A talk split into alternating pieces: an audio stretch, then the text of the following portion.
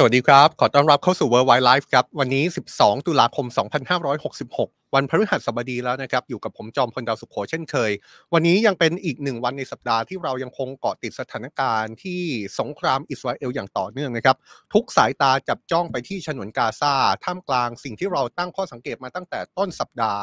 เป็นข้อสังเกตแรกสุดจากสามข้อสังเกตที่เราอธิบายไปเมื่อวานนี้ก็คือว่าตกลงแล้วอิสราเอลจะบุกเข้าไปในฉนวนกาซาหรือไม่จนถึงตอนนี้ยังไม่มีลักษณะของการบุกเข้าไปแบบส่งกำลังพลบุกทางพื้นดินเข้าไปในฉนวนกาซานะครับแต่ไม่ได้หมายความว่าความเสียหายที่เกิดขึ้นในฉนวนกาซาจะไม่เกิดขึ้นเลยนะครับกลับกันในตอนนี้ในฉนวนกาซากำลังมีความกังวลในระดับที่ว่าพื้นที่ตรงนี้กำลังจะเป็นวิกฤตมนุษยธรรมที่ใหญ่ที่สุดอีกแห่งหนึ่งของโลกหรือไม่เพราะสถานการณ์ในตอนนี้หลังจากที่กลุ่มติดอาวุธฮามาสก่อเหตุรุนแรงบุกเข้าไปที่อิสราเอลเมื่อวันเสาร์ที่ผ่านมาฝ่ายอิสราเอลได้เดินหน้าตอบโต้กลับในฉนวนกาซาซึ่งเป็นพื้นที่ที่เป็นฐานที่มั่นของกลุ่มติดอาวุธฮามาสอย่างรุนแรง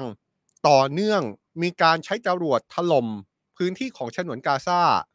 ไม่หยุดเลยนะครับจนกระทั่งถึงวันนี้การโจมตีถล่มไปแล้ว ห้าถึงหก วันสถานการณ์ยังรุนแรงอย่างต่อเนื่องและสถานการณ์ยิ่งรุนแรงมากขึ้นเรื่อยๆจนอยู่ในภาวะมีความเสี่ยงต่อมนุษยธรรมเพราะในตอนนี้มีรายงานยืนยันตรงกันจากสื่อหลายสำนักที่มีผู้สื่อข่าวอยู่ในฉนวนกาซา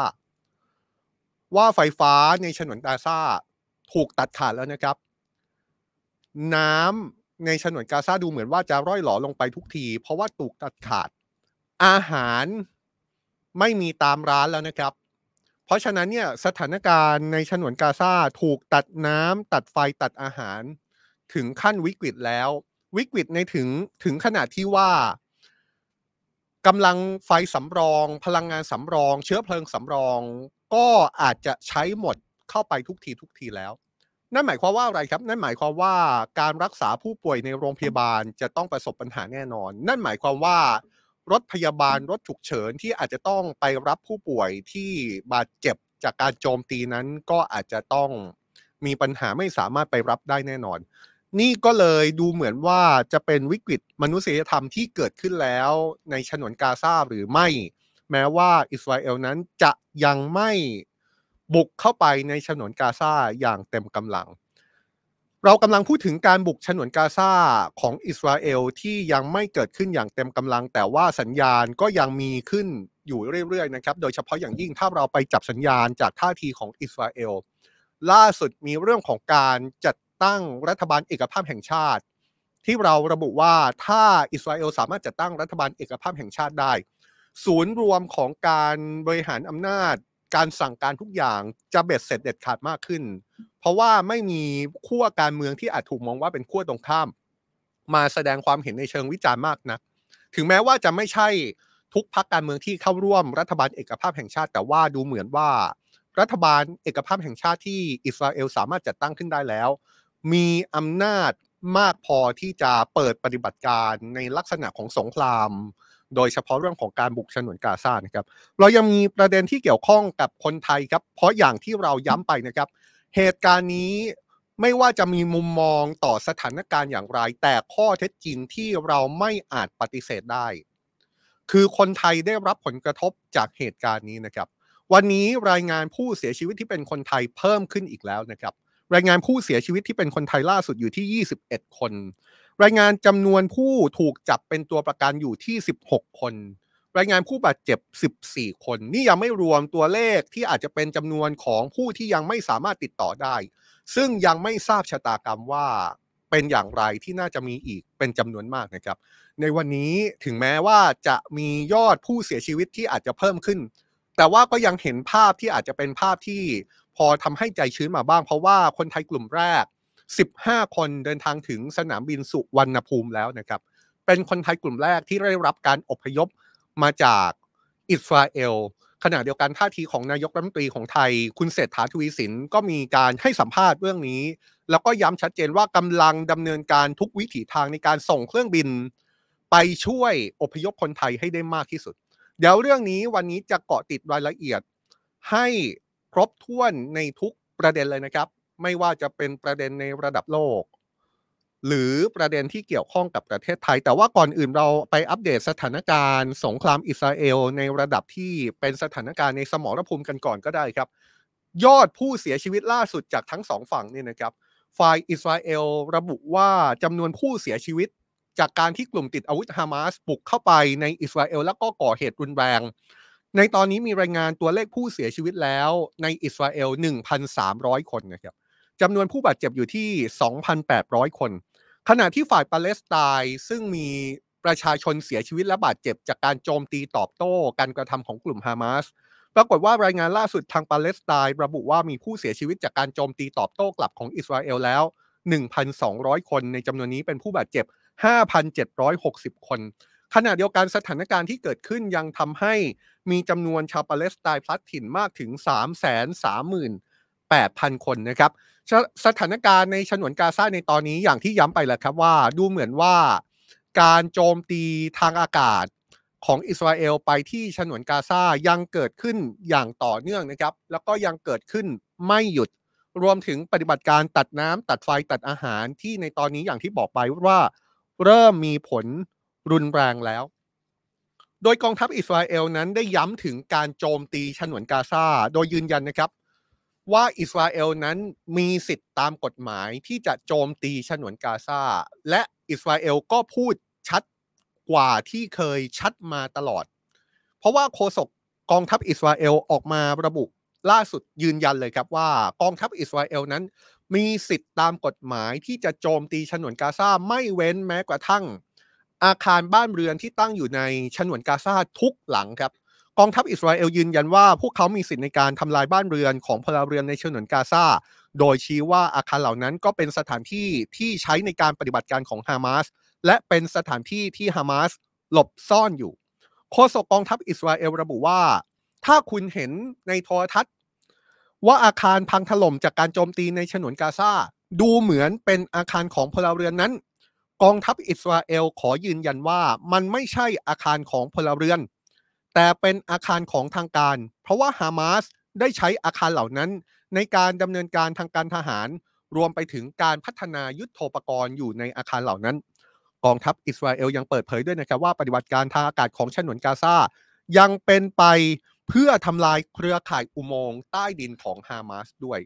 นี่คือคำชี้แจงที่ออกมาจากกองทัพอิสราเอลหลังจากมีภาพเหล่านี้เกิดขึ้นมานะครับภาพการโจมตีฉนวนกาซาซึ่งเป็นการโจมตีที่หลายอาคารแล้ว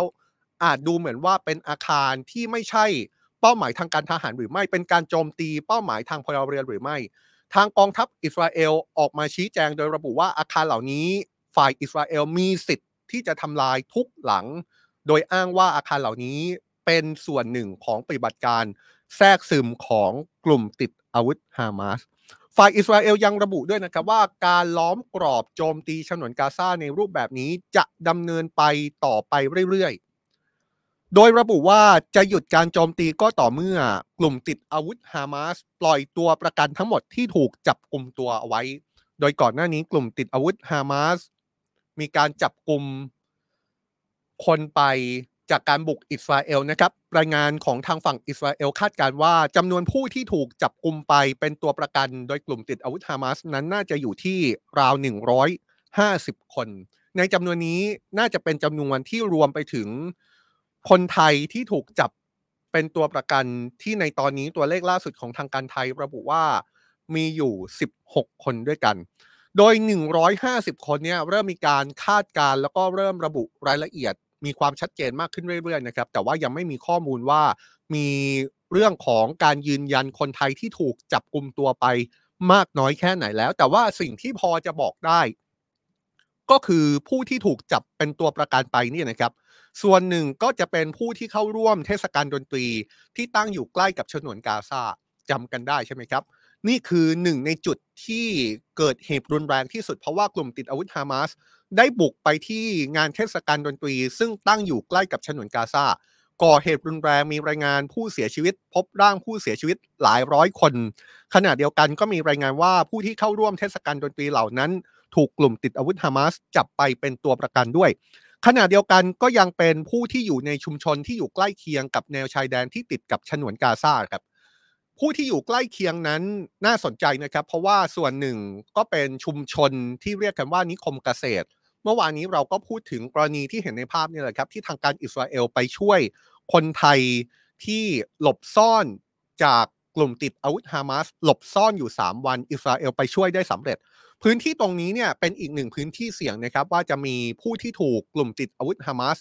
จับกลุ่มตัวไปจำนวนมากเพราะว่าเป็นที่ตั้งที่ใกล้อยู่กับชายแดนของฉนวนกาซานอกจากนี้ยังมีรายงานชาวต่างชาตินะครับชาวต่างชาตินี่ก็มีทั้งชาวอเมริกันชาวเม็กซิโกแล้วก็หลายชาติที่เริ่มมีการทยอยระบุถึงตัวเลขผู้ที่คาดว่าน่าจะถูกกลุ่มติดอาวุธฮามาสจับกลุ่มตัวไปซึ่งเรื่องนี้เป็นเรื่องที่ใหญ่มากเลยนะครับ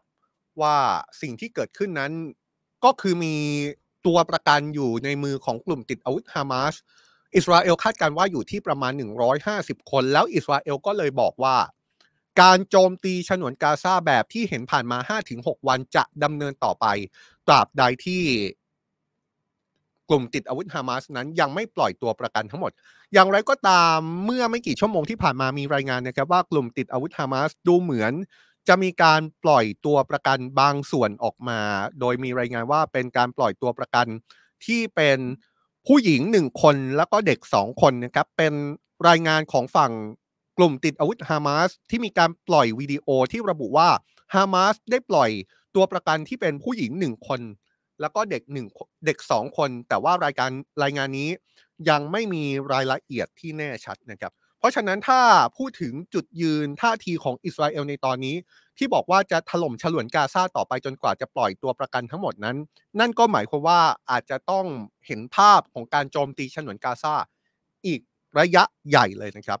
ทีนี้เนี่ยเราไปดูข้อมูลจากฝั่งของฉนวนกาซากันบ้างนะครับในช่วงที่ผ่านมามีรายงานจากสื่อผู้สื่อข่าวที่เข้าไปอยู่ในฉนวนกาซาหนึ่งในนั้นก็คือสถานีโทรทัศน์อัลจาซีราที่มีผู้สื่อข่าวลงไปอยู่ในพื้นที่ฉนวนกาซาแล้วก็รายงานกลับเข้ามาเนี่ยนะครับบอกว่าการถล่มฉนวนกาซาที่เกิดขึ้นในช่วงที่ผ่านมานั้นเป็นไปหลายจุดแล้วก็เป็นการถล่มแบบถี่ๆนะครับการถล่มถี่ๆแล้วก็ในพื้นที่หลายจุดแทบจะครอบคลุมพื้นที่ส่วนใหญ่ของฉนวนกาซาเนี่ยทำให้การช่วยเหลือประชาชนหรือว่าการเข้าถึงผู้บาดเจ็บเป็นไปอย่างยากลำบากนอกจากนี้ก็อย่างที่บอกไปนะครับว่าสถานการณ์ในฉนวนกาซาตอนนี้ยังเป็นเรื่องของการถูกตัดน้ำตัดไฟตัดอาหารแล้วก็ตัดเชื้อเพลิงด้วยนั่นเท่ากับว่าการถูกตัดที่ยืดเยื้อมาช่วงระยะเวลาหนึ่งแล้วในตอนนี้ดูเหมือนว่าเชื้อเพลิงที่เป็นเชื้อเพลิงสำรองก็เริ่มหมดลงแล้วด้วยมีรายงานว่าระบบไฟฟ้าในฉนวนกาซาถูกตัดขาดแล้วนะครับเชื้อเพลิงที่ถูกใช้แม้กระทั่งถูกใช้เป็นเชื้อเพลิงในการปั่นไฟในเครื่องปั่นไฟเป็นพลังงานสำรองก็หมดแล้วนะครับระบบโรงพยาบาลในฉนวนกาซาผู้สื่อข่าวอัลจาซีรารายงานว่าอยู่ในภาวะที่เต็มไม่สามารถรับผู้บาดเจ็บได้อีกแล้วไม่มีรถพยาบาลอาหารแล้วก็น้ำในฉนวนกาซาใกล้หมดแล้วเช่นกันมีการระบุถึงขั้นว่าสถานการณ์ในฉนวนกาซาตอนนี้เปรียบเปรยเป็นคำได้ว่า nowhere in Gaza is safe ครับไม่มีพื้นที่ปลอดภัยอีกต่อไปแล้วในฉนวนกาซาขณะที่ผู้คนที่อยู่ในฉนวนกาซาซึ่งมีจำนวนอยู่ที่ สองล้านสามแสน คนชะตากรรมก็เข้าใกล้วิกฤตเข้าไปทุกทีนะครับเพราะว่านอกจากจะต้องเผชิญกับการโจมตีที่เกิดขึ้นบ่อยและถี่และยังมีแนวโน้มการโจมตีเกิดขึ้นต่อเนื่องและอาจจะต้องเผชิญกับการบุกของอิสราเอลในเร็ววันนี้แล้วการอพยพออกจากฉนวนกาซาก็ไม่ใช่เรื่องที่สามารถทำได้นะครับเมื่อวานนี้เราเอาแผนที่มาให้ดูแล้วก็เป็นแผนที่ที่เราใช้มาตั้งแต่วันแรกๆนั่นแหละครับเพื่อให้เห็นว่าฉนวนกาซานั้นดินแดนของฉนวนกาซาแทบทั้งหมดถูกล้อมไปด้วยอิสราเอลนะครับมีพื้นที่ทางตอนใต้ของฉนวนกาซาเท่านั้นที่มีพรมแดนติดกับอียิปต์ส่วนที่เป็นพรมแดนติดกับอียิปต์มีช่องผ่านแดนที่มีชื่อว่าราฟาครอสซิ่งครับเป็นจุดผ่านแดนราฟาระหว่างฉนวนกาซากับอียิปต์เป็นจุดผ่านแดนเดียวที่ไม่ได้ถูกควบคุมโดยอิสราเอลนะครับก่อนหน้านี้มีการรายงานระบุว่ามีหลายชาติที่มาพูดคุยกันก็คืออียิปต์สหรัฐอเมริกากาตาร์ตุรกีสี่ชาตินี้ได้คุยกันแล้วก็เสนอแนวคิด ในการทำให้ราฟาคอสซิ่งจุดผ่านแดนระหว่างกาซากับอียิปต์นั้นเป็นแนวระเบียงมนุษยธรรมในการส่งความช่วยเหลือ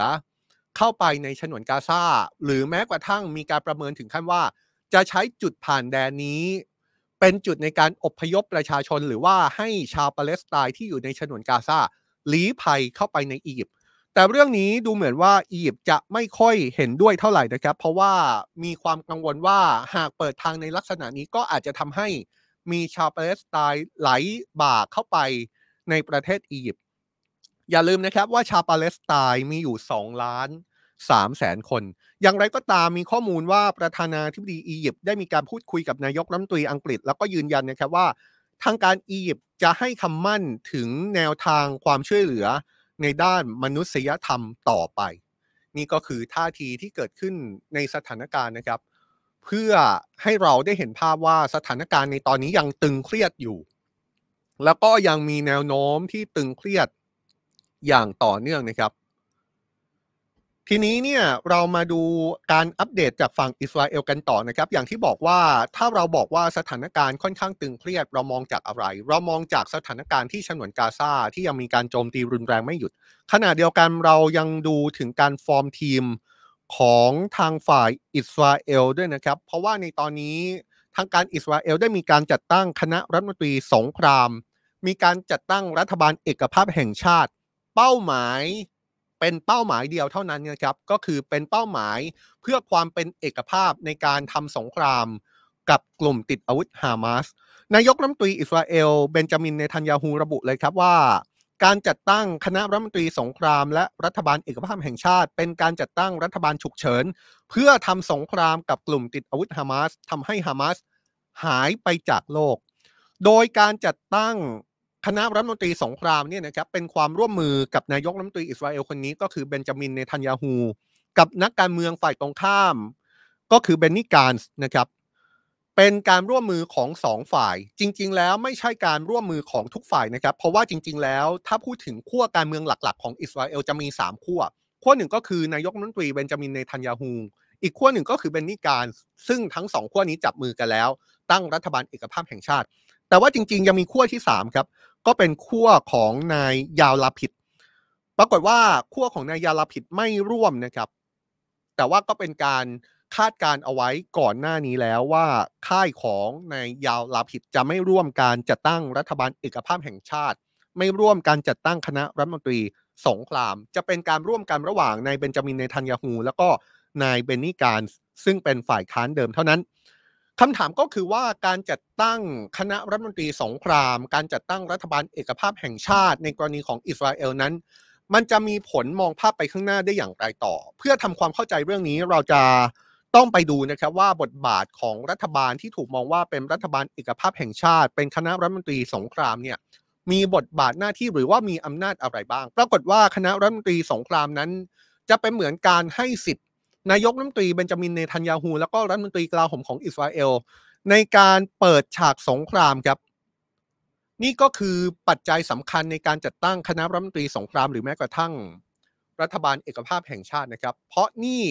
ก็หมายความว่าเป็นการจัดตั้งเพื่อเตรียมความพร้อมสำหรับการเปิดปฏิบัติการบุกฉนวนกาซาหรือไม่โดยแม้ว่าจะเป็นการรวบอำนาจในการตัดสินใจเปิดปฏิบัติการทางการทหารให้อยู่ภายใต้คณะรัฐมนตรีของสงครามเนี่ยนะครับแต่ว่าการร่วมมือกันระหว่างนายกรัฐมนตรีเบนจามินเนทันยาฮูกับฝ่ายค้านก็คือนายเบนนี่กานซ์เนี่ยมันยังมีส่วนช่วยรัฐบาลอิสราเอลในการลดข้อครหาว่าที่ผ่านมาถ้าไม่มีการจัดตั้งรัฐบาลรัฐมนตรีสงครามถ้าไม่มีการจัดตั้งรัฐบาลเอกภาพแห่งชาติเนี่ยมันจะเป็นการมอบอำนาจให้กับนายกรัฐมนตรีเนทันยาฮูแล้วก็รัฐบาลเพียงลำพังหรือไม่เพราะฉะนั้นเนี่ยก็เลยมีความพยายามในการจัดตั้งรัฐบาลเอกภาพแห่งชาติขึ้นมาโดยก่อนหน้านี้ยังมีการตั้งข้อครหาถึงคณะรัฐมนตรีของรัฐบาลในเบนจามินเนทันยาฮูด้วยนะครับว่าคณะรัฐมนตรีในรัฐบาลของนายเนทันยาฮูนั้นไม่มีประสบการณ์เรื่องของการทหารมาก่อนเพราะฉะนั้นเนี่ยก็เลยต้องลดข้อครหาด้วยการดึงฝ่ายค้านอย่างนายเบนนี่กานซ์เข้ามาร่วมจัดตั้งคณะรัฐมนตรีสงครามด้วยประวัติของนายเบนนี่กานซ์เนี่ยไม่ธรรมดานะครับเพราะว่านายเบนนี่กานซ์เคยเป็นถึงรัฐมนตรีกลาโหมมาก่อน เคยเป็นถึงอดีตหัวหน้าคณะเสนาธิการประจำกองทัพอิสราเอลและก็เคยมีประสบการณ์เกี่ยวกับฉนวนกาซามาก่อนแล้วด้วยเพราะฉะนั้นเนี่ยการดึงในเบนนิการเข้ามานอกจากการรวมอำนาจให้มันมีความเป็นเอกภาพมากขึ้นแล้วยังเป็นการลดข้อคอรหาให้กับรัฐบาลเนทันยาฮูให้สามารถมีอำนาจในการเปิดปฏิบัติการทางการทหารได้อย่างชอบธรรมมากยิ่งขึ้นย้ำนะครับว่าคณะรัฐมนตรีสงครามมีอำนาจเต็มในการตัดสินใจในปฏิบัติการทางการทหารโดยมีเป้าหมายเพื่อทำลายกลุ่มติดอาวุธฮามาสในฉนวนกาซาแต่ถ้าสถานการณ์ลุกลามบานปลายไปมากกว่านี้ล่ะครับเมื่อวานนี้เราพูดถึงความกังวลในลักษณะที่ว่ามีการโจมตีเกิดขึ้นในพื้นที่ทางภาคเหนือของอิสราเอลเช่นกันแล้วก็ถูกระบุว่าเป็นการโจมตีด้วยจรวดมาจากกลุ่มติดอาวุธฮิสบอลเลาะห์ที่มีฐานที่มั่นอยู่ในเลบานอนแล้วก็ถูกจับตาว่าการโจมตีที่เกิดขึ้นทางภาคเหนือของอิสราเอลนั้นจะทำให้สถานการณ์ความรุนแรงบานปลายไปมากกว่าแค่ฉนวนกาซาแต่ว่าจะมีสมรภูมิอีกจุดหนึ่งอยู่ที่ทางภาคเหนือของอิสราเอลหรือไม่หรือแม้กระทั่งก่อนเข้ารายการไม่กี่นาทีครับมีรายงานความรุนแรงเกิดขึ้นในเขตเวสต์แบงค์ซึ่งเป็นอีกเขตหนึ่งของปาเลสไตน์โดยมีรายงานผู้เสียชีวิตด้วยเรายังไม่รับทราบสถานการณ์แน่ชัดนะครับว่าเป็นความรุนแรงที่เกิดขึ้นโดยเจ้าหน้าที่หรือว่าเป็นความรุนแรงจากการปะทะกันระหว่างชาวปาเลสไตน์ที่อยู่ในเขตเวสต์แบงค์กับชาวอิสราเอลที่ถูกส่งเข้าไปเพื่อยึดครองพื้นที่ผนวกพื้นที่ในเขตเวสต์แบงค์ให้เป็นของอิสราเอลมากขึ้นเรื่อยๆเรายังไม่ทราบข้อมูลในส่วนนี้แต่ว่าถ้าสมมุติว่าสถานการณ์ลุกลามบานปลายไปมากกว่าที่ฉนวนกาซาขึ้นมาปรากฏว่าถ้าเราไปดูรายละเอียดอำนาจของรัฐบาลเอกภาพแห่งชาตินั้นรัฐบาลเอกภาพแห่งชาติมีสิทธิ์ที่จะอนุมัติให้มีการเปิดปฏิบัติการทางการทหารเพิ่มเติมได้นะครับแล้วอำนาจเต็มก็อยู่ที่พรรคของนายเบนจามินเนทันยาฮูอำนาจก็อยู่ที่พรรคของนายเบนนีการ์สที่จัดตั้งคณะรัฐมนตรีสงครามจัดตั้งรัฐบาลเอกภาพแห่งชาตินี่แหละครับเพราะฉะนั้นเนี่ยภาพของปฏิบัติการทางการทหารของอิสราเอลที่จะปฏิบัติการต่อกลุ่มติดอาวุธฮามาสต่อจากนี้ไม่ใช่เรื่องยากแล้วนะครับความกังวลเกี่ยวกับความรุนแรงที่เกิดขึ้นเป็นการตอบโต้กลับโดยเฉพาะอย่างยิ่งการบุกเข้าไปในฉนวนกาซาไม่ใช่เรื่องที่เกินเลยต่อไปแล้วนะครับเป็นเรื่องที่มีความเป็นไปได้จากท่าทีไม่ว่าจะเป็นท่าทีของอิสราเอลหรือว่าท่าทีของฝ่ายฮามาสโดยผู้นำฝ่ายฮามาสออกมาเปิดเผยกับอัลจาซีราครับยืนยันว่าไม่กลัวหากอิสราเอลจะบุกฉนวนกาซานะครับผู้นำฮามาสระบุว่าฝ่ายฮามาสนั้นไม่กลัวเพราะว่ามีนักรบที่แข็งแกร่งแล้วก็เชื่อว่ามีนักรบแล้วก็ผู้คนอีกมากที่พร้อมที่จะสนับสนุนฮามาสแม้กระทั่งผู้ที่อยู่ในจอร์แดนเลบานอนรวมถึงทุกๆที่ก็พร้อมที่จะต่อสู้เพื่อฮามาสผู้นำของฮามาสเปิดเผยกับอัลจาซีราระบุว่าฉนวนกาซานั้นไม่ใช่สวนหลังบ้านครับและถ้ามีการบุกเข้ามาฝ่ายฮามาสก็จะมีการตอบโต้กลับแน่นอนโดยฮามาสระบุว่าการก่อเหตุที่เกิดขึ้นเมื่อวันเสาร์ที่ผ่านมาได้มีส่วนในการทำลายภาพลักษณ์ของอิสราเอลไม่ว่าจะเป็นภาพลักษณ์ของกองทัพอิสราเอลหรือแม้กระทั่งภาพลักษณ์ของหน่วยข่าวกรองของอิสราเอลที่ดูเหมือนจะถูกวิพากษ์วิจารณ์อย่างหนักว่าทำงานอย่างหละหลวมไม่มีศักยภาพเหมือนที่เคยขึ้นชื่อในอดีตว่าหน่วยข่าวกรองของอิสราเอลนั้นขึ้นชื่อเรื่องของระบบหน่วยข่าวกรองเนื่องจากปล่อยปละละเลยให้กลุ่มติดอาวุธฮามาสบุกเข้าไปในอิสราเอลแล้วสามารถก่อเหตุรุนแรงในลักษณะนี้ได้ซึ่งเรื่องนี้เนี่ยก็เป็นเรื่องที่รัฐบาลอิสราเอลเองก็ถูกคนอิสราเอลในประเทศโจมตีอย่างรุนแรงนะครับมีการพูดถึงขั้นว่าหากสถานการณ์เข้าสู่ภาวะสงบแล้วคนที่ต้องออกมารับผิดชอบเรื่องนี้เช่นกันไม่ใช่แค่ฮามาสหรือฝ่ายตรงข้ามเท่านั้นแต่ว่าคนอิสราเอลบางส่วนพุ่งเป้าไปที่รัฐบาลอิสราเอลคนอิสราเอลบางส่วนพุ่งเป้าไปที่นายกรัฐมนตรีเบนจามินเนทันยาฮูที่จะต้องออกมาแสดงความรับผิดชอบหากสถานการณ์สงบแล้วผ่านการลาออกจากตำแหน่งโทษฐานที่ปล่อยปละละเลยโทษฐานที่ปล่อยให้กลุ่มติดอาวุธฮามาสสามารถบุกเข้าไปในอิสราเอลแล้วก็ก่อเหตุรุนแรงได้มากขนาดนี้ความไม่พอใจรัฐบาลอิสราเอลในตอนนี้เกิดขึ้นหลังจากที่มีรายงานออกมาเป็นระยะนะครับจริงๆแล้วเรารายงานเรื่องนี้ตั้งแต่ช่วงวันแรกๆที่มีรายงานระบุว่า จริงๆแล้วรัฐบาลอิสราเอลได้รับคำเตือนว่ากลุ่มติดอาวุธฮามาสอาจจะก่อเหตุใหญ่มากก่อนที่กลุ่มติดอาวุธฮามาสจะก่อเหตุจริงๆนะครับคำเตือนที่ว่านั้นมาจากทางการอียิปต์ที่เคยออกมาเตือนอิสราเอลแล้วล่าสุดทางการสหรัฐก็ออกมายืนยันอีกเสียงนะครับว่าดูเหมือนทางการอียิปต์จะมีการแจ้งเตือนไปถึงอิสราเอลก่อนล่วงหน้าหลายวันว่ากลุ่มติดอาวุธฮามาสอาจจะก่อเหตุรุนแรง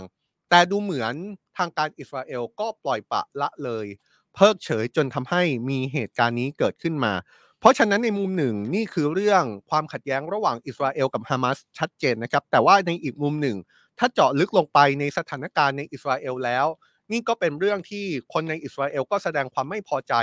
ต่อรัฐบาลที่ดูเหมือนว่าอาจจะไม่สามารถควบคุมสถานการณ์ได้มากนักครับทีนี้เราจะค่อยๆขยับมาดูสถานการณ์ผ่านมุมมองผ่านท่าทีของประชาคมโลกบ้างนะครับซึ่งก็ต้องย้ำจริงๆนะครับว่ามีอยู่หลายภาคส่วนที่เป็นท่าทีของประชาคมโลกวันนี้เป็นท่าทีที่ชัดเจนมากที่สุดมาจากสหรัฐอเมริกานะครับสหรัฐอเมริกาถือได้ว่าเป็นชาติพันธมิตรของอิสราเอลก็ออกมาประกาศทันทีก่อนหน้านี้ว่าจะส่งกองเรือรบไปประจำการในทะเลเมดิเตอร์เรเนียนใกล้อิสราเอลเพื่อเตรียมความพร้อมให้การสนับสนุนอิสราเอลโดยกองเรือที่สหรัฐส่งไปเนี่ยก็ประกอบไปด้วยเรือบรรทุกเครื่องบิน ยู เอส เอส Gerald R Ford ซึ่งเป็นเรือบรรทุกเครื่องบินที่ใหม่ที่สุดทันสมัยที่สุดของกองทัพสหรัฐได้มีการส่งเรือลาดตระเวนติดขีปนาวุธหนึ่งลำเรือพิฆาตติดขีปนาวุธสี่ลำฝูงบินรบ เอฟ สามสิบห้า เอฟ สิบห้า เอฟ สิบหก แล้วก็ เอ สิบ รวมถึงส่งอาวุธล้ำสมัยแล้วก็กระสุนให้กับอิสราเอลเพิ่มเติมด้วยโดยในตอนนี้ทั้งกองเรือรบแล้วก็ยุทโธปกรณ์ที่สหรัฐส่งไปสนับสนุนอิสราเอลถึงเป้าหมายเรียบร้อยแล้วนะครับแล้วก็มีการเปิดเผยออกมาว่าสหรัฐได้ส่งผู้เชี่ยวชาญด้านข่าวกรองไปยังอิสราเอลแล้วเพื่อหาทางช่วยเหลือตัวประกันที่ถูกกลุ่มติดอาวุธฮามาสจับกลุ่มตัวไปซึ่งในจำนวนนี้ก็มีชาวอเมริกันรวมอยู่ด้วยและในตอนนี้ก็ยังไม่ทราบชะตากรรมที่แน่ชัดขณะเดียวกันครับประธานาธิบดีโจไบเดนผู้นำสหรัฐได้สั่งการด่วนให้นายแอนโทนีบลิงเคนรัฐมนตรีต่างประเทศสหรัฐเดินทางไปเยือนอิสราเอลตั้งแต่เมื่อวานนี้รัฐมนตรีต่างประเทศสหรัฐมีกำหนดจะพบกับเจ้าหน้าที่อาวุโสหลายคนของอิสราเอลซึ่งคาดว่ารัฐมนตรีต่างประเทศของสหรัฐจะพบกับนายกรัฐมนตรีเบนจามินเนทันยาฮูด้วยครับเพื่อหารือเกี่ยวกับการสนับสนุนของสหรัฐก่อนออกเดินทางรัฐมนตรีต่างประเทศสหรัฐให้สัมภาษณ์กับผู้สื่อข่าวถึงการเยือนอิสราเอลแบบฉับพลันของเขาว่าสหรัฐยังมีจุดยืนในการสนับสนุนอิสราเอลพร้อมกับเปิดเผยด้วยนะครับว่ามีชาวสหรัฐอย่างน้อยยี่สิบสองคนถูกสังหารในการสู้รบรอบล่าสุดระหว่างอิสราเอลกับฮามาสแล้วก็ยังคงมีชาวอเมริกันที่สูญหายอีกจำนวนหนึ่งภารกิจสำคัญของเขาก็คือการรับรองความปลอดภัยของตัวประกันชาวอเมริกันในขณะที่การหารือเกี่ยวกับแนวทาง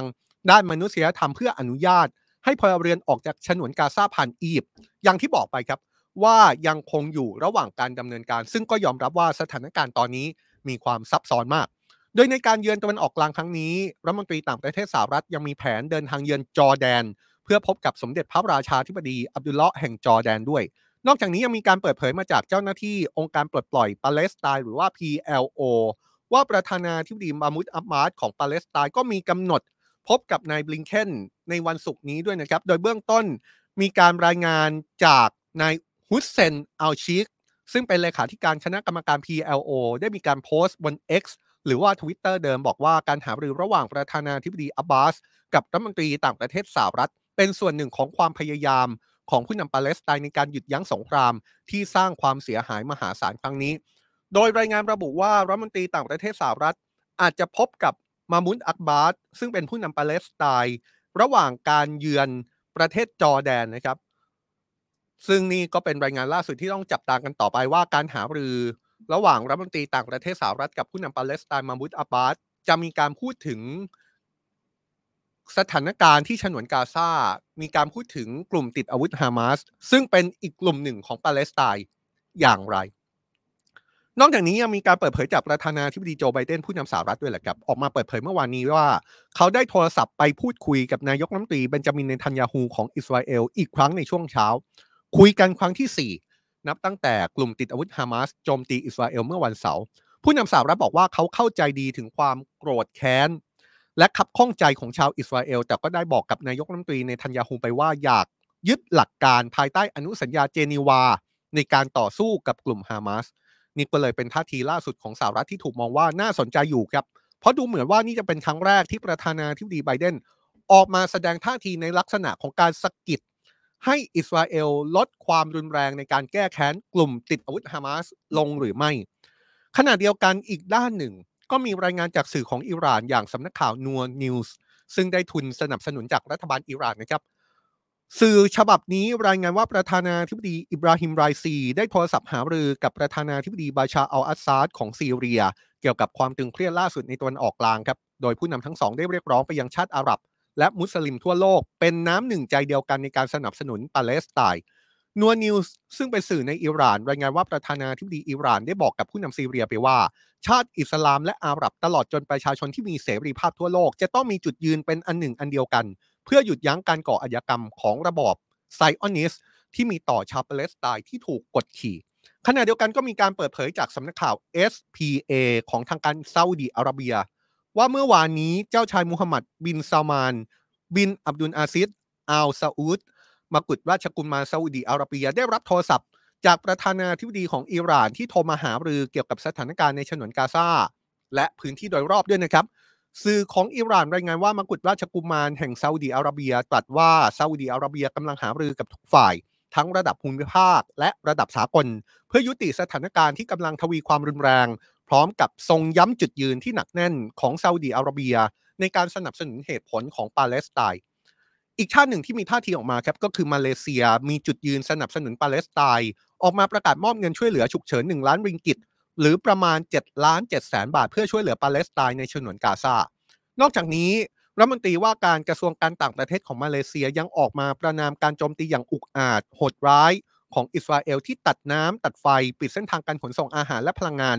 ไปยังฉนวนกาซาด้วยนะครับโดยระบุว่าวิกฤตครั้งนี้เกิดจากการกดขี่และความอยุติธรรมที่มีจ่อชาวปาเลสไตน์ส่วนอีกประเทศหนึ่งที่ถูกจับตาอย่างมากว่าตอนนี้มีจุดยืนอย่างไรต่อสถานการณ์ในตะวันออกกลางก็คือประเทศจีนนะครับก่อนหน้านี้จีนได้ออกมาเรียกร้องให้ทุกฝ่ายใช้ความอดทนอดกลั้นพร้อมกับเรียกร้องหยุดยิงทันทีเพื่อปกป้องพลเรือนและหลีกเลี่ยงไม่ให้สถานการณ์เลวร้ายลงไปมากกว่านี้จีนระบุว่ามีความกังวลอย่างยิ่งต่อสถานการณ์ความรุนแรงที่เพิ่มขึ้นระหว่างอิสราเอลและปาเลสไตน์โดยล่าสุดมีความเคลื่อนไหวเพิ่มเติมจากจีนครับมีการเปิดเผยว่าเมื่อวานนี้นายไจ้จิ้นทูตพิเศษฝ่ายกิจการตะวันออกกลางของจีนได้โทรศัพท์ไปพูดคุยกับนางอามัลจาโดรัฐมนตรีต่างประเทศซึ่งเป็นรัฐมนตรีช่วยต่างประเทศของปาเลสไตน์นะครับเพื่อย้ำจุดยืนของจีนที่มองว่าการฟื้นฟูการเจรจาสันติภาพเพื่อนำไปสู่การจัดตั้งรัฐเอกราชของชาวปาเลสไตน์ซึ่งอยู่ร่วมกับอิสราเอลอย่างสันติคือหนทางเดียวที่ทำได้ในการออกจากความขัดแย้งพร้อมกับระบุว่าจีนพร้อมที่จะช่วยอำนวยความสะดวกในการพยายามทำให้ทั้งสองฝ่ายหยุดยิงและหันมาเจรจากันโดยการพูดคุยกับรัฐมนตรีช่วยกระทรวงการต่างประเทศของปาเลสไตน์ในครั้งนี้มีขึ้นหลังจากที่ทูตพิเศษของจีนได้โทรศัพท์ไปหารือกับนายโอซามาเคเดอร์รัฐมนตรีช่วยว่าการกระทรวงการต่างประเทศที่ดูแลกิจการด้านปาเลสไตน์ของอียิปต์ครับทูตจีนได้แจ้งกับรัฐมนตรีอียิปต์ไปว่าจีนพร้อมสื่อสารและประสานงานกับอียิปต์เพื่อผลักดันให้คู่ขัดแย้งยุติความรุนแรงโดยเร็วที่สุดเท่าที่จะเป็นไปได้ครับนี่คือสถานการณ์โลกที่เกิดขึ้นในตอนนี้นะครับเป็นความกังวลของสถานการณ์ที่ยังมีการความรุนแรงของสงครามยังคงเกิดขึ้นอย่างต่อเนื่องความกังวลที่สถานการณ์จะถูกยกระดับความรุนแรงก็ยังมีเพิ่มสูงขึ้นไม่ใช่แค่ในฉนวนกาซาเท่านั้นแต่ว่ายังอาจหมายรวมถึงพื้นที่อื่นๆที่เกิดขึ้นโดยรอบอิสราเอลไม่ว่าจะเป็นพื้นที่ทางภาคเหนือไม่ว่าจะเป็นพื้นที่ในเขตเวสต์แบงก์หรือแม้กระทั่งความกังวลว่าสถานการณ์ที่เกิดขึ้นในฉนวนกาซาในตอนนี้กำลังจะลุกลาม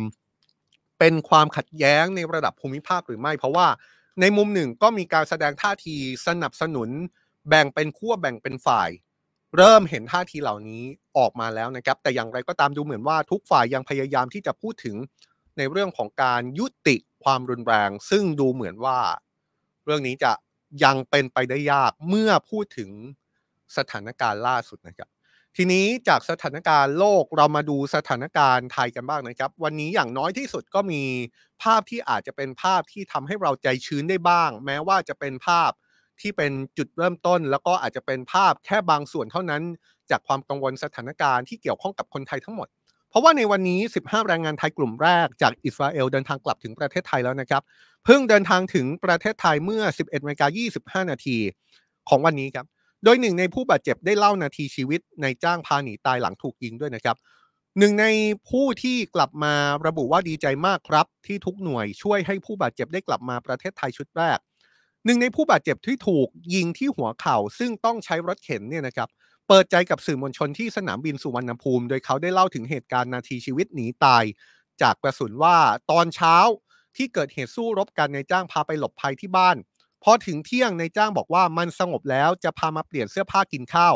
แล้วกลับบ้านนายจ้างแต่ทีนี้ระหว่างทางจะกลับเข้าที่พักปรากฏว่ามีเสียงลูกปืนยิงมาจากถนนครับและคนอยู่ท้ายรถคนสุดท้ายได้ยินเสียงลูกปืนยิงมาแรงงานคนนี้บอกว่าทีนี้เนี่ย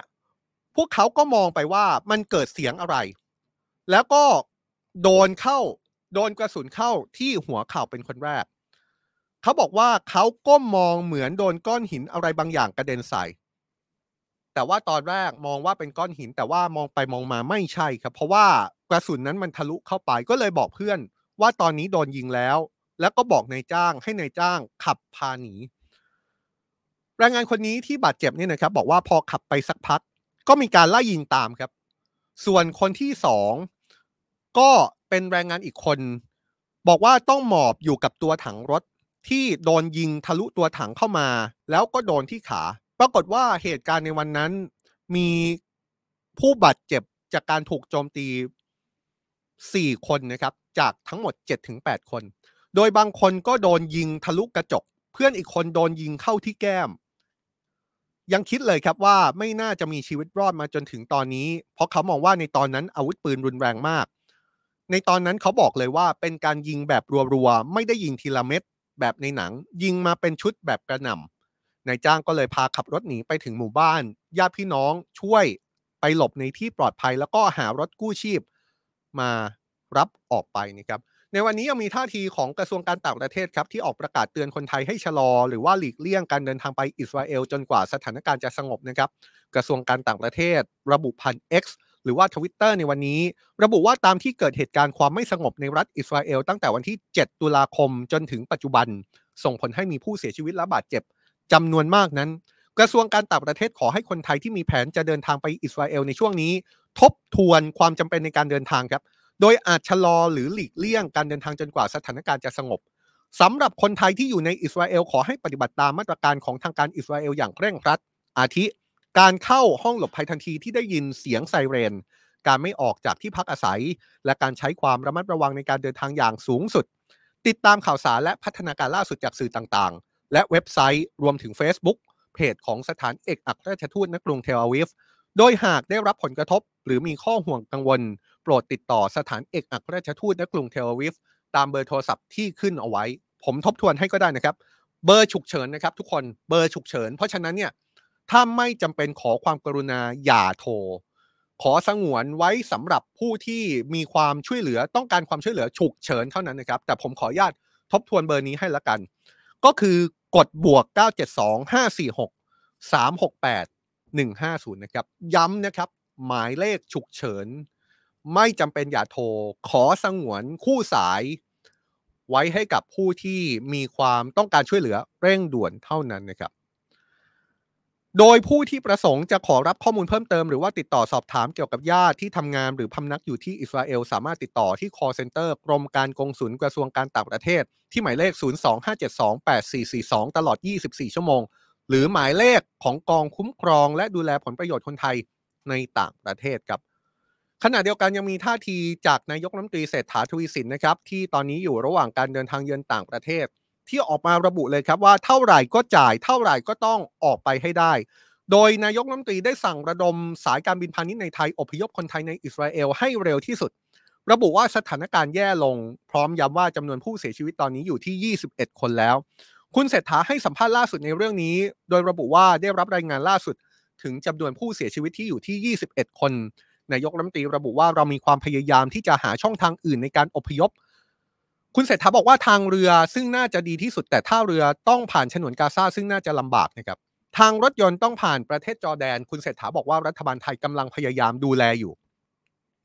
คุณเศรษฐาบอกว่านอกจากบุคลากรของกระทรวงการต่างประเทศแล้วจะมีการส่งบุคลากรจากหน่วยงานรัฐอื่นที่มีความชำนาญเรื่องการอพยพแต่ขอไม่เปิดเผยว่าเป็นหน่วยงานใดเข้าไปเพื่อช่วยเหลือคนไทยให้มีการเคลื่อนย้ายออกมาได้รวดเร็วและก็ปลอดภัยที่สุดสำหรับความคืบหน้าก็อย่างที่บอกนะครับคนไทยสิบห้าคนแรกกลับมาแล้วโดยระหว่างที่คุณเศรษฐาเดินทางเยือนประเทศมาเลเซียคุณเศรษฐาได้บอกว่าคุณปานปรีพหิทธานุกรรองนายกรัฐมนตรีและรัฐมนตรีว่าการกระทรวงการต่างประเทศ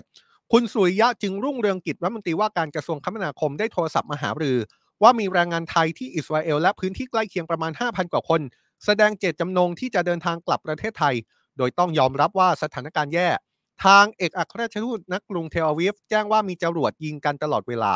การจราจรในอิสราเอลถนนปิดหลายสายดังนั้นทางเดียวที่สามารถเดินทางได้ต้องอาศัยรถทหารโดยพลเอกทรงวิทย์หนุนภักดีผู้บัญชาการทหารสูงสุดได้ประสานกองทัพอิสราเอลเพื่อขอให้ช่วยใช้รถของทหารลำเลียงคนของเรามาที่สถานทูตแต่สิ่งที่สำคัญกว่านั้นคือขณะนี้สถานการณ์เลวร้ายลงไปดังนั้นต้องคิดว่าจะทำอย่างไรที่จะอพยพคน ห้าพัน คนให้ได้ในระยะเวลาที่เร็วที่สุดแต่ว่าคุณเศรษฐาบอกว่ามี สองถึงสาม ปัญหาใหญ่ก็คือต้องมีเครื่องบินเพียงพอตอนนี้คุณเศรษฐาบอกว่าได้ประสาน Air Asia ที่จะสามารถให้เครื่องบินได้สองลำหรือว่ามากกว่าส่วนทางนกแอร์ก็จะมีอย่างน้อยสองลำการบินไทยอยู่ระหว่างการพิจารณาตอนนี้พยายามนำเครื่องบินมาให้ได้เร็วที่สุดเพื่อบินเข้ามาและรับออกจากอิสราเอลเพื่อไปจอดยังประเทศข้างเคียงและกลับไปรับใหม่เพื่อทำให้คนที่ออกจากประเทศอิสราเอลเร็วที่สุดทั้งนี้ทั้งนั้นปัญหาที่ตามมาคือไม่แน่ใจว่าน่านฟ้าจะเปิดนานเท่าไหร่อีกปัญหาหนึ่งที่คุณเศรษฐาหยิบยกขึ้นมาก็คือการลำเลียงคนมาถึงสนามบินนั้นจะสามารถลำเลียงเข้ามาได้มากน้อยขนาดไหนเพราะหากเครื่องบินไปจอดไว้แต่ไม่สามารถนำคนเข้ามาได้ก็จะเสียเปล่าอย่างไรก็ตามถ้าไม่เตรียมพร้อมไว้ถ้าคนมาแล้วแต่ไม่มีเครื่องบินก็จะเสียโอกาสเพราะมีโอกาสที่น่านฟ้าจะปิดในเร็ววันนี้นะครับดังนั้นการปฏิบัติการต้องคำนึงถึงหลายปัจจัยซึ่งมีความเสี่ยงที่จะต้องเตรียมพร้อมและอาจจะต้องบินเข้าไปก่อนและเข้าไปเสี่ยงว่าจะสามารถนำประชาชนคนไทยกลับออกมาได้หรือไม่ส่วนเรื่องเครื่องบินพาณิชย์นั้นยอมรับว่ามีค่าใช้จ่ายครับแต่คุณเศรษฐาระบุว่าจะคิดแค่ขออภัยครับแต่ว่าทางสายการบินที่ให้ความร่วมมือระบุว่าจะคิดแค่ค่าน้ำมันย้ำว่าค่าใช้จ่ายนั้นเป็นเรื่องรองแต่ตอนนี้เรื่องที่สำคัญกว่าคือความปลอดภัยของพี่น้องประชาชนคนไทยนี่คือเรื่องสำคัญที่สุดมีความเสี่ยงขณะนี้ทุกคนยังปลอดภัยอยู่แต่จะทำอย่างไรให้ทั้ง ห้าพัน คนมาอยู่ในที่ปลอดภัยก่อนที่จะอพยพกลับเมืองไทยแต่หากอยู่ในที่ที่ปลอดภัยแล้วเครื่องบินไม่มารับก็จะเป็นปัญหาอีกหรือหากเครื่องบินมาแล้วไม่สามารถขึ้นลงได้ก็มีปัญหาคุณเศรษฐาบอกว่ารัฐบาลมีความพร้อมที่จะนำเครื่องบินมาให้ได้เยอะที่สุดซึ่งสามารถออกได้เลยแต่ต้องมั่นใจว่าไปถึงแล้วคนไทยพร้อมที่จะออกมาเพราะการเดินทางในอิสราเอลนั้นสามารถใช้ได้เฉพาะรถทหารเท่านั้นนายกรัฐมนตรียอมรับว่าแนวโน้มคนไทยที่แจ้งความประสงค์จะเดินทางกลับมีมากขึ้นเรื่อยๆนะครับปฏิเสธไม่ได้ว่าสถานการณ์เลวร้ายลงเครื่องบินของรัฐนั้นมีอยู่ห้าลำขนได้ สี่ร้อยห้าสิบถึงห้าร้อย คนต่อเที่ยวดังนั้นเตรียมไว้เก้าลำพอหรือไม่นั้นนายกรัฐมนตรีบอกว่าอาจจะมีมากกว่านั้นเพราะขณะนี้รัฐมนตรีว่าการกระทรวงคมนาคมยังเจรจาอยู่ยืนยันว่าเรื่องค่าใช้จ่ายเป็นเรื่องรองเท่าไหร่ก็จ่ายเท่าไหร่ก็ต้องออกไปให้ได้เพื่อความเป็นอยู่ของพี่น้องประชาชนสำคัญที่สุดหากน่านฟ้าเปิดตลอดและสถานการณ์ลดความรุนแรงลงก็ยังมีความหวังแต่ถ้าเราเสี่ยงไม่ได้ตรงนี้อาจจะต้องเตรียมเครื่องบินให้เยอะกว่านั้นจะได้อพยพคนไทยกลับมาปลอดภัยเร็วที่สุดตรงนี้เดี๋ยวเราไปฟังเสียงของนายกรัฐมนตรีบางส่วนนะครับที่พูดถึงสถานการณ์ที่อิสราเอลเกี่ยวกับคนไทยครับผ่านมากกว่านั้นก็คือสถานการณ์เนี่ยเลวร้ายลงไปแล้วก็เราต้องคิดแผนใหญ่ว่าจะทำยังไงที่จะอพยพคน ห้าพัน คนให้ได้โดยในระยะเวลาที่เร็วที่สุดนะครับมีอยู่ สองถึงสาม ปัญหาใหญ่ๆก็คือหนึ่งต้องมีเครื่องบินเพียงพอขณะนี้ทางทางท่านรองนายกปานปรีกับทางทางท่านสุริยะก็ได้ติดต่อไปที่เอเชียแล้วนะครับได้รับคอมมิตว่าจะมีเครื่องบินอย่างน้อยสองลำหรือมากกว่าแล้วก็ทางนกแอร์ก็จะมีอย่างน้อยสองลำนะครับการบินไทยก็กำลังพิจารณาอยู่นะครับตรงนี้เราเราพยายามที่จะเอาเครื่องบินมาให้ได้ได้เร็วที่สุดเพื่อบินเข้ามาแล้วก็รับออกจากอิสราเอลแล้วอาจจะไปจอดที่ประเทศข้างเคียงแล้วกลับไปรับใหม่เพื่อที่จะทำให้คนออกมาจากประเทศอิสราเอลให้ได้เร็วที่สุดแต่ทั้งนี้ทั้งนั้นปัญหาที่ตามมาก็คือว่าไม่แน่ใจว่าน่านฟ้าจะเปิดนานเท่าไหร่นะครับปัญหาที่สองปัญหาที่สามก็คือว่าการลำเลียงคนเข้ามาที่ จะถึงสนามบินได้เนี่ยจะสามารถนำมาได้มากน้อยขนาดไหนอย่างไรเพราะถ้าเครื่องบินไปจอดทิ้งไว้แล้วไม่สามารถนำคนขึ้นมาได้ก็จะเป็นการเสียไปโดยเปล่าประโยชน์อย่างไรก็ตามถ้าเกิดเราไม่เตรียมพร้อมไว้แล้วเกิดคนมาแล้วไม่มีเครื่องบินมาก็จะเสียโอกาสไปเพราะว่าก็มีโอกาสที่น่านฟ้าจะปิดได้เลยในวันนี้เพราะนั้นเนี่ยการปฏิบัติการอันนี้เนี่ยเป็นเรื่องที่เราต้องคำนึงถึงหลายๆแฟกเตอร์แล้วก็มีความเสี่ยงว่าต้องเตรียมพร้อมอาจจะต้องมีการบินเข้าไปก่อนแล้วก็ต้องไปต้องไปเสี่ยงเอาว่าจะสามารถนำพี่น้องประชาชนคนไทยของเรามาได้หรือเปล่าแต่ทั้งนี้รัฐบาลนี้ให้ความสำคัญสูงสุดครับกับเรื่องของความปลอดภัยของพี่น้องประชาชนที่อยู่ที่ประเทศอิสราเอลเพราะฉะนั้นตอนนี้เราก็ไม่นิ่งนอนใจแล้วก็ยังมีการประสานงานกันอย่างต่อเนื่องของทุกๆภาคส่วนถ้าไงพรุ่งนี้เช้าน่าจะมีการอัปเดตให้ทราบได้ก็ขอให้ติดตามฟังข่าวต่อไปขอบคุณครับครับนี่ก็คือเสียงของคุณเศรษฐาทวีสินนายกรัฐมนตรีที่ออกมาพูดถึงภารกิจการอพยพคนไทยในอิสราเอลล่าสุดนะครับดูเหมือนว่าจะมีเรื่องของการประสานไปยังสายการบินพาณิชย์เพื่อขอเครื่องบินเพิ่มเติมนะครับแล้วก็มีเรื่องของการยอมรับถึงปัญหาที่เป็นความท้าทายหลายต่อหลายเรื่องโดยเฉพาะอย่างยิ่งไม่ว่าจะเป็นเรื่องของความท้าทายในแง่ของอ่าการที่จะต้องประเมินว่าน่านฟ้าจะเปิดหรือจะปิดอย่างไรแล้วก็คุณเศรษฐาพูดมาช่วงหนึ่งก็คือมีความกังวลว่าน่านฟ้าอาจจะปิดเร็วๆนี้เพราะฉะนั้นเนี่ยก็มีความน่าเป็นห่วงในสถานการณ์ที่อาจจะต้องพูดถึงการที่ทางการไทยจะต้องส่งเครื่องบินไปก่อนล่วงหน้าหรือเปล่าหรือว่าทางการไทยจะต้องอ่าส่งเครื่องบินไปรอที่สนามบินที่อิสราเอลหรือว่าไปรอที่สนามบินข้างเคียงหรือไม่ขณะเดียวกันก็อาจจะต้องตั้งคำถามถึงในแง่ที่ว่าหรือว่าเอ่อหรือว่าทางการไทยจะส่งเครื่องบินไปยังประเทศที่อยู่ข้างเคียงแล้วให้มีการอพยพประชาชนออกมาจากอิสราเอลแล้วก็อพยพไปยังประเทศข้างเคียงแล้วก็ขึ้นเครื่องบินไปในลักษณะแบบไหนหรือจะเป็นการอพยพผ่านเครื่องบินจากอิสราเอลไปยังประเทศข้างเคียงแล้วก็จะมีเครื่องบินอีกลำรับจากประเทศข้างเคียงอิสราเอลกลับมาประเทศไทยดูเหมือนว่าจะยังมีอีกหลายแผนพอสมควรนะครับซึ่งก็ต้องเป็นเรื่องที่ต้องติดตามกันต่อไปแต่ว่าในตอนนี้เนี่ยสิ่งที่กำลังเป็นรายงานข่าวที่เรากำลังรออยู่เนี่ยนะครับก็คือมีรายงานว่าในตอนนี้รัฐมนตรีต่างประเทศสหรัฐแอนโทนี บลิงเคนกำลังอยู่ระหว่างการพูดคุยกับนายกรัฐมนตรีเบนจามิน เนทันยาฮูของอิสราเอลอยู่นะครับเชื่อว่าอีกไม่กี่นาทีข้างหน้าอาจจะมีการออกมาแถลงข่าวของรัฐมนตรีต่างประเทศสหรัฐนะครับซึ่งเดี๋ยวเราอาจจะต้องรอดูความเคลื่อนไหวชัดเจนนะครับแต่ว่าเบื้องต้นมีรายงานแบบนี้นะครับว่ารัฐมนตรีต่างประเทศสหรัฐระบุว่าสหรัฐนั้นจะต้องมั่นใจว่าอิสราเอลมีทุกอย่างที่จำเป็นในการปกป้องตัวเองขณะเดียวกันรัฐมนตรีต่างประเทศสหรัฐก็ยอมรับนะครับว่าถ้าพูดถึงจำนวนชาวอเมริกันที่อาจเสียชีวิตจากเหตุที่เกิดขึ้นในอิสราเอลนั้นจำนวนผู้เสียชีวิตที่เป็นชาวอเมริกันนั้นอาจจะเพิ่มสูงขึ้นนะครับเรากำลังพูดถึงสถานการณ์ล่าสุดที่เชื่อได้ว่าอีกไม่นานเดี๋ยวรัฐมนตรีต่างประเทศสหรัฐก็คงจะมีการออกมาแถลงข่าวหลังจากที่เดินทางถึงประเทศอิสราเอลพูดคุยกับผู้คนต่างๆรวมถึงพูดคุยกับนายกรัฐมนตรีอิสราเอลด้วยนะครับนี่คือความเคลื่อนไหวสถานการณ์โลกที่เกิดขึ้นโดยเฉพาะอย่างยิ่งสงครามอิสราเอลที่เราเกาะติดการเกาะติดของเรานั้นเป็นการเอาข้อมูลข้อเท็จจริงมาไล่เรียงให้เห็นภาพนะครับเมื่อเราเอาข้อมูลข้อเท็จจริงมาไล่เรียงให้เห็นภาพเราระบุชัดเจนว่าที่มาที่ไปของเราเอามาจากไหนเอามาจากสื่ออิสราเอลสื่อปาเลสไตน์ข้อมูลนี้มาจากแหล่งข่าวข้อมูลนี้มาจากโฆษกข้อมูลนี้มาจากผู้นำฮามาสข้อมูลนี้มาจากนายกรัฐมนตรีอิสราเอลหรือแม้กระทั่งข้อมูลนี้มาจากฝ่ายต่างๆเพราะฉะนั้นเนี่ยเราเอาข้อเท็จจริงมาไล่เรียงให้เห็นภาพกันครับส่วนสิ่งที่เป็นข้อคิดเห็นคงจะขึ้นอยู่กับวิจารณญาณของแต่ละคนที่ร่วมรับชมกันอยู่นะครับแต่ผมอยากย้ำไว้อย่างหนึ่งนะครับอยากย้ำไว้จริงๆว่าเหตุการณ์นี้ไม่ว่าจะคิดอย่างไรความสูญเสียเกิดขึ้นกับคนไทยแล้วนะครับอันนี้คือข้อเท็จจริงเช่นกันนะครับข้อเท็จจริงที่เกิดขึ้นในตอนนี้มีคนไทยสูญเสียตัวเลขล่าสุดคือยี่สิบเอ็ดคนและอาจจะต้องยอมรับตรงไปตรงมาว่าจำนวนผู้เสียชีวิตที่เป็นคนไทยอาจจะมากกว่านี้ตัวเลขผู้ถูกจับเป็นตัวประกันสิบหกคน และเช่นกันครับก็อาจจะต้องยอมรับอย่างตรงไปตรงมาว่าตัวเลขอาจจะมากกว่านี้มีการประเมินถึงขั้นว่าประเทศไทยคนไทยอาจจะเป็นชาติที่ได้รับผลกระทบมากที่สุดชาติหนึ่งจากเหตุการณ์นี้นะครับนี่ไม่ใช่เรื่องเล่นๆเลยนะครับประเทศไทยอาจจะเป็นชาติที่ได้รับผลกระทบมากสุดเป็นต่างชาติที่ได้รับผลกระทบมากสุดจากเหตุการณ์ในวันนี้เพราะว่าต้องไม่ลืมว่าเรามีแรงงานไทยในอิสราเอล สามหมื่น คนเรามีแรงงานไทยที่ถูกระบุว่าอยู่ในพื้นที่เสี่ยง ห้าพัน คนนะครับ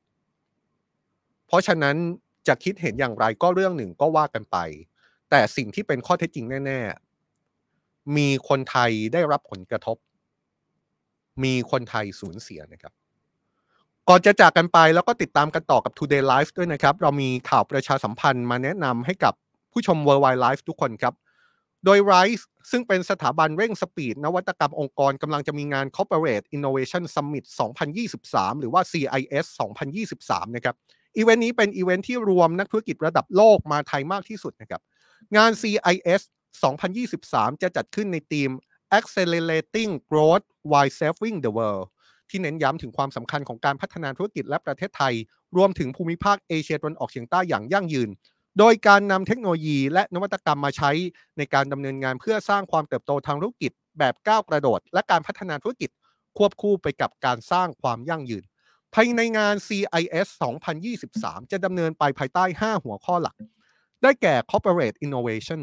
Sustainability Deep Technology People Transformation และ Future of Investment ซึ่งล้วนแล้วแต่เป็นความเคลื่อนไหวของโลกที่มีอิทธิพลต่อการขับเคลื่อนโลกไปข้างหน้าอย่างยั่งยืนครับงานนี้เหมาะกับผู้นำองค์กรที่จะมาพบปะกับผู้บริหารระดับสูงและเจ้าของธุรกิจรวมถึง Global Innovator ระดับโลกที่จะมาสร้างเน็ตเวิร์คที่ประเทศไทยกว่า สองพัน คนมีโชว์เคสด้านเทคโนโลยี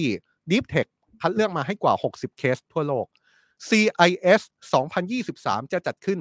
ระหว่างวันที่สิบสี่ถึงสิบห้าพฤศจิกายนสองพันห้าร้อยหกสิบหกครับจัดขึ้นที่ True Digital Park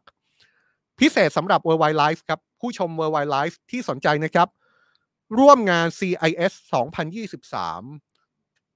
กรอกโค้ด Today ครับ ที โอ ดี เอ วาย ที่ช่องทางการสั่งซื้อหน้าเว็บไซต์ EventPop รับส่วนลดทันที หนึ่งพัน บาทจากบัตรราคาเดิมสนใจสอบถามรายละเอียดเพิ่มเติมหรือว่าซื้อบัตรได้ที่ลิงก์ที่เราปักหมุดเอาไว้ในคอมเมนต์ได้เลยนะครับนี่คือข่าวสารประชาสัมพันธ์ดีๆนะครับที่จัดขึ้นร่วมกับ Today แล้วก็ World Wide Life มีข้อเสนอพิเศษที่เรามอบให้กันนะครับเดี๋ยวเราติดตามเรื่องของสงครามยูเครนขออภัยครับสงครามอิสราเอลกันต่อนะครับในช่วงของ Today Live คงจะมีความเคลื่อนไหวเพิ่มเติมโดยเฉพาะอย่างยิ่งสิ่งที่เรากำลังจับตาถึงความคืบหน้าที่มีความเคลื่อนไหว